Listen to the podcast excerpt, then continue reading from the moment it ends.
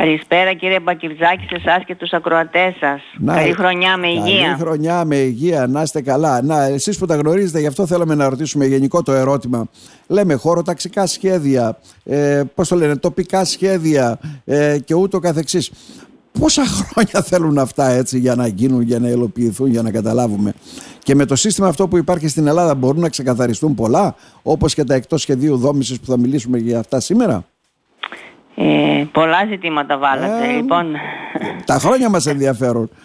ε, τα, η μελέτη δική μου που έγινε το 2014 ανέδειξε ότι μόλις το 16% των α, δήμων της χώρας ε, είχαν ε, σχέδια χρήσεων γης, αυτά τα τοπικά Ναι. πολεοδομικά που λέτε. Σήμερα, 10 χρόνια μετά, είμαστε στο 25% περίπου, επομένως το 75% δεν έχει χρήσης γης ε, για τον α, εξωαστικό χώρο κυρίως αυτό Από τη μας μελέτη ενδιαφέρει. του 14 μας λέτε τώρα, έτσι δεν είναι; Το 14-16% σήμερα 25%.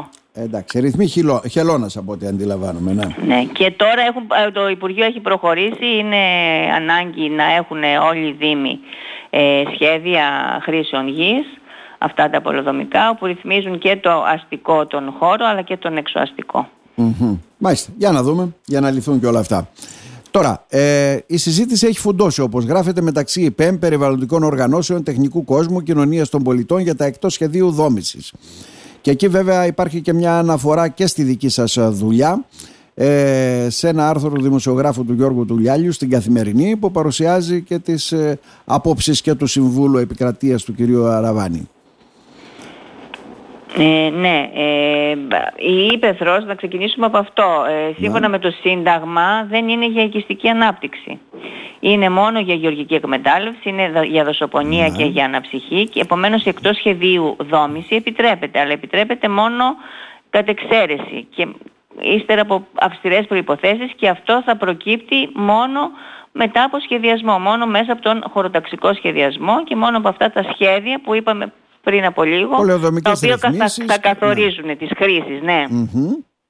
Ε, επομένως τώρα με την εκτός σχεδίου όπως λέτε ε, η πολιτεία ε, α- εδώ και έναν αιώνα ε, έχει την εκτός σχεδίου δόμησης. Στην αρχή όμως ε, ήταν τα κριτήρια τελείως διαφορετικά από ό,τι ισχύει σήμερα. Μμμ. Ε, η εκτός σχεδίου έγινε σε συνέχεια του διατάγματος του 23 με το πιδέλτα του 28 και αυτό για να λύσει ανάγκες ε, και χρήσεις οι οποίες δεν επιτρεπόταν μέσα στις, α, στις α, πόλεις και μέσα στους α, οικισμούς ε, η χωροθέτηση δηλαδή κάποιων χρήσεων που δεν μπορούσαν να χωροθετηθούν μέσα στις πόλεις. Καταλαβαίνετε εκείνη την εποχή τα εργοστάσια έπρεπε να είναι εκτός, Ναι, ναι. νοσοκομεία, ε, και άλλες κα- γεωργοκτηνοτροφικά, δηλαδή τα, οπ- τα αυτά όμως, ε, αυτό το πιδέλτα του 28 ε, είχε διάρκεια 50 χρόνων, στη συνέχεια το 1978 έχουμε ένα νέο διάταγμα για τη σχε, ε, εκτός σχεδίου δόμηση.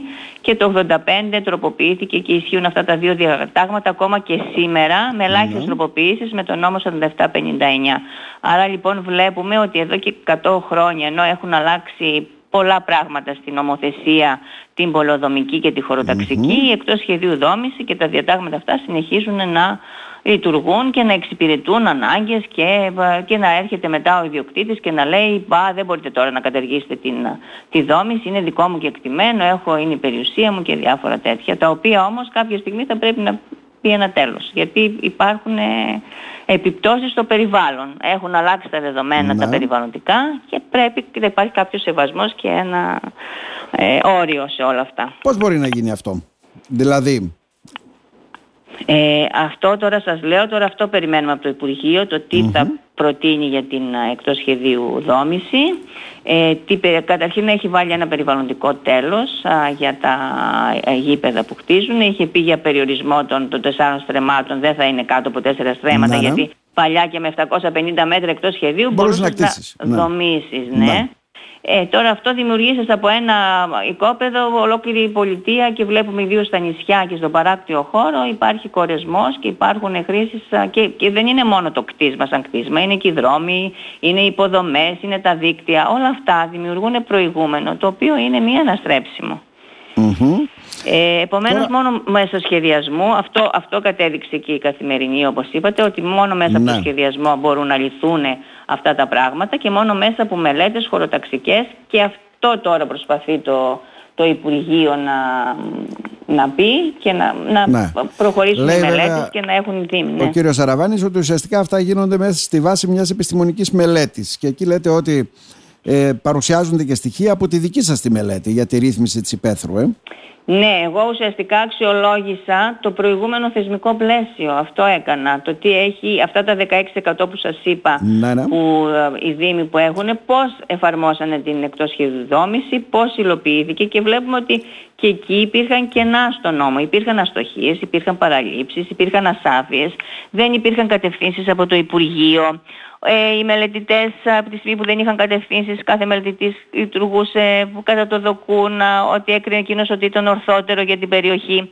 Αυτά πρέπει με κάποιον τρόπο και να αξιολογηθούν το τι έχει παράξει το προηγούμενο θεσμικό πλαίσιο στην πράξη, τι έχει φέρει, τι επιπτωσεις Δηλαδή υπήρχαν περιοχές η γη υψηλής παραγωγικότητας αλλιώς αντιμετωπίστηκε από κάποιους μελετητές, αλλιώς από κάποιους άλλους. Δεν υπήρχε σεβασμός δηλαδή στην ως γη υψηλής παραγωγικότητας που να μην επιτρέπεται η δόμηση. Το ίδιο γίνεται και για τις περιοχές του Καλά, να μην πούμε απλά τώρα από το γραφείο σας εκεί τα 92 στρέμματα που δόθηκαν για τη μετεγκατάσταση του Αλάγκου ήταν σε ζώνη υψηλής παραγωγικότητας. Τώρα δεν Έτσι δεν είναι; Ε, τώρα αυτά ναι. δεν ξέρω κατά πόσο μπορεί να γίνει πολεοδόμηση. Δεν επιτρέπεται η πολεοδόμηση γύψιλης παραγωγικότητας. Τι να λέμε τώρα; Μάλιστα.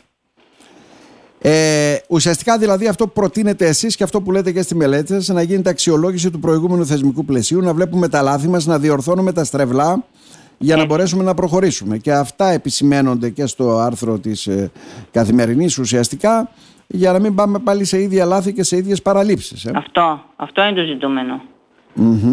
Και το θεωρώ ότι πλέον έχουν γίνει βήματα από την... Δηλαδή πρέπει να μέσα από την αξιολόγηση βγαίνουν πράγματα, διορθώνονται και προχωράμε. Βέβαια προχωράμε σιγά, αλλά προχωράμε. Να. Ε, χώρα. λέμε δηλαδή. σιγά τώρα. Και επανέρχεται πάλι αυτά που μας λέτε και σε προηγούμενες εκπομπές που έχουμε μιλήσει.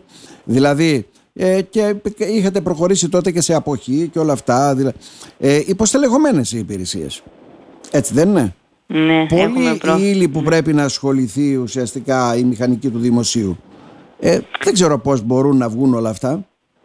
Αυτό κα, καταρχήν είναι ένα τεράστιο θέμα και ίσως το συζητήσουμε και σε άλλη να. εκπομπή δική σας το οποίο ε, καταδεικνύει, το, ε, είναι αυτή η χρονιά που γίνονται, ξεκίνησαν προσλήψεις στο δημόσιο. Ε, σε αυτές τις προσλήψεις υπάρχουν και πολλοί μηχανικοί. Το λυπητερό είναι ότι πλέον το δημόσιο δεν είναι ελκυστικό για τους μηχανικούς. Δηλαδή διορίζονται και με το που διορίζονται αμέσως παρετούνται. Πρώτον είναι το οικονομικό, ότι είναι ο πολύ χαμηλός ο μισθός και δεύτερον είναι πολλές, πολλές ευθύνες και πολλές αρμοδιότητες με παράλληλα καθήκοντα. Αυτό ακριβώς από τη στιγμή που δεν υπάρχουν μηχανικοί, φορτώνονται τώρα οι νέα μηχανικοί με πράγματα και με αρμοδιότητες που δεν ναι. τους αναλογούν μόνο σαν ειδικότητα. Ε, ε, ο επαγγελματικός κλάδος των μηχανικών θέλω να πω ότι είναι από τους ελάχιστους κλάδους, μπορεί και ο μοναδικός, που έχει προεδρικό διάταγμα που προβλέπει το τι μπορεί να κάνει κάθε ειδικότητα, δηλαδή το τι μπορεί να κάνει ο αρχιτέκτονας, ο ηλεκτρολόγος, μηχανικός. Υπάρχει προεδρικό διάταγμα, επομένως δεν μπορούμε να ξεφεύγουμε από αυτό και να κάνει ένας ηλεκτρολόγος μηχανικός τη δουλειά του αρχιτέκτονα. είναι ξεκάθαρα πράγματα. Και εκεί λίγο εμείς προσπαθούμε να το διαχειριστούμε όσο μπορούμε δηλαδή, ναι, ναι. Ε, σαν σύλλογος και σαν ναι, σωματείο. Μάλιστα. Ε, είστε αισιόδοξοι ότι με το καινούργιο νομοσχέδιο που ετοιμάζετε για να επανέλθουμε στο προηγούμενο θα λυθούν πολλά ζητήματα και για τα εκτός σχεδίου δόμησης γενικότερα και όλα αυτά; Ε, κάποια θα διευθετηθούν. Αυτό, αυτή είναι η στόχευση, όπως σας είπα, να κάνουμε κάποια βήματα και να έχουμε τουλάχιστον σχεδιασμό και χρήσης γης στην, και στην Ήπεθρο ε, για να μην δημιουργηθούν αναστρέψιμα αποτελέσματα, μη αναστρέψιμα αποτελέσματα, τα οποία αυτά είναι επιλογές και έχουν ευθύνη όλοι αυτοί οι οποίοι συμμετέχουν στο σχεδιασμό, είτε είναι διοίκηση, είτε, είτε είναι τεχνικός κόσμος, είτε είναι υπουργείο, είτε είναι οι πολιτικοί που έχουν την μεγαλύτερη ευθύνη των αποφάσεων. Και εμείς δηλαδή ως διοίκηση έχουμε την ευθύνη της εφαρμογής. Από εκεί και πέρα είναι οι πολιτικές αποφάσεις οι οποίες παίρνονται και καθορίζουν και το μέλλον και αυτής της χώρας. Τώρα, πριν σας αποχαιρετήσουμε, βέβαια, βλέπω ότι προγραμματίζεται και την κοπή της πρωτοχρονιάτικης πίτας. Παρά τα προβλήματα που λέμε, χρειάζεται και αυτό, ε. Ναι, ε, θα είναι την επόμενη Τετάρτη. Ε, είναι ανοιχτή για όλους τους συναδέλφους σε όλη τη Θράκη. Είμαστε ένα σωματείο σε επίπεδο Θράκης. Ε, εκεί θα υπάρξει, δεν θα πούμε τα προβλήματα της καθημερινότητάς μας. Όχι, δεν κάνει, ναι. ναι, ναι, ναι. θα ευχηθούμε ε, καλή χρονιά με λιγότερα προβλήματα και με καλή συνεργασία με όλους τους φορείς και θα υπάρχουν και κάποιες εκπλήξεις έτσι για τους νέους μηχανικούς και θα τα δούμε από κοντά. Θα τα μιλήσουμε επομένως σε δεύτερο χρόνο Μάλιστα, για αυτά. σε δεύτερο χρόνο. Καλή επιτυχία. Να πάνε όλα καλά εύχομαστε. Να είστε καλά, καλή δύναμη και σε εσάς και στο έργο Να είστε καλά.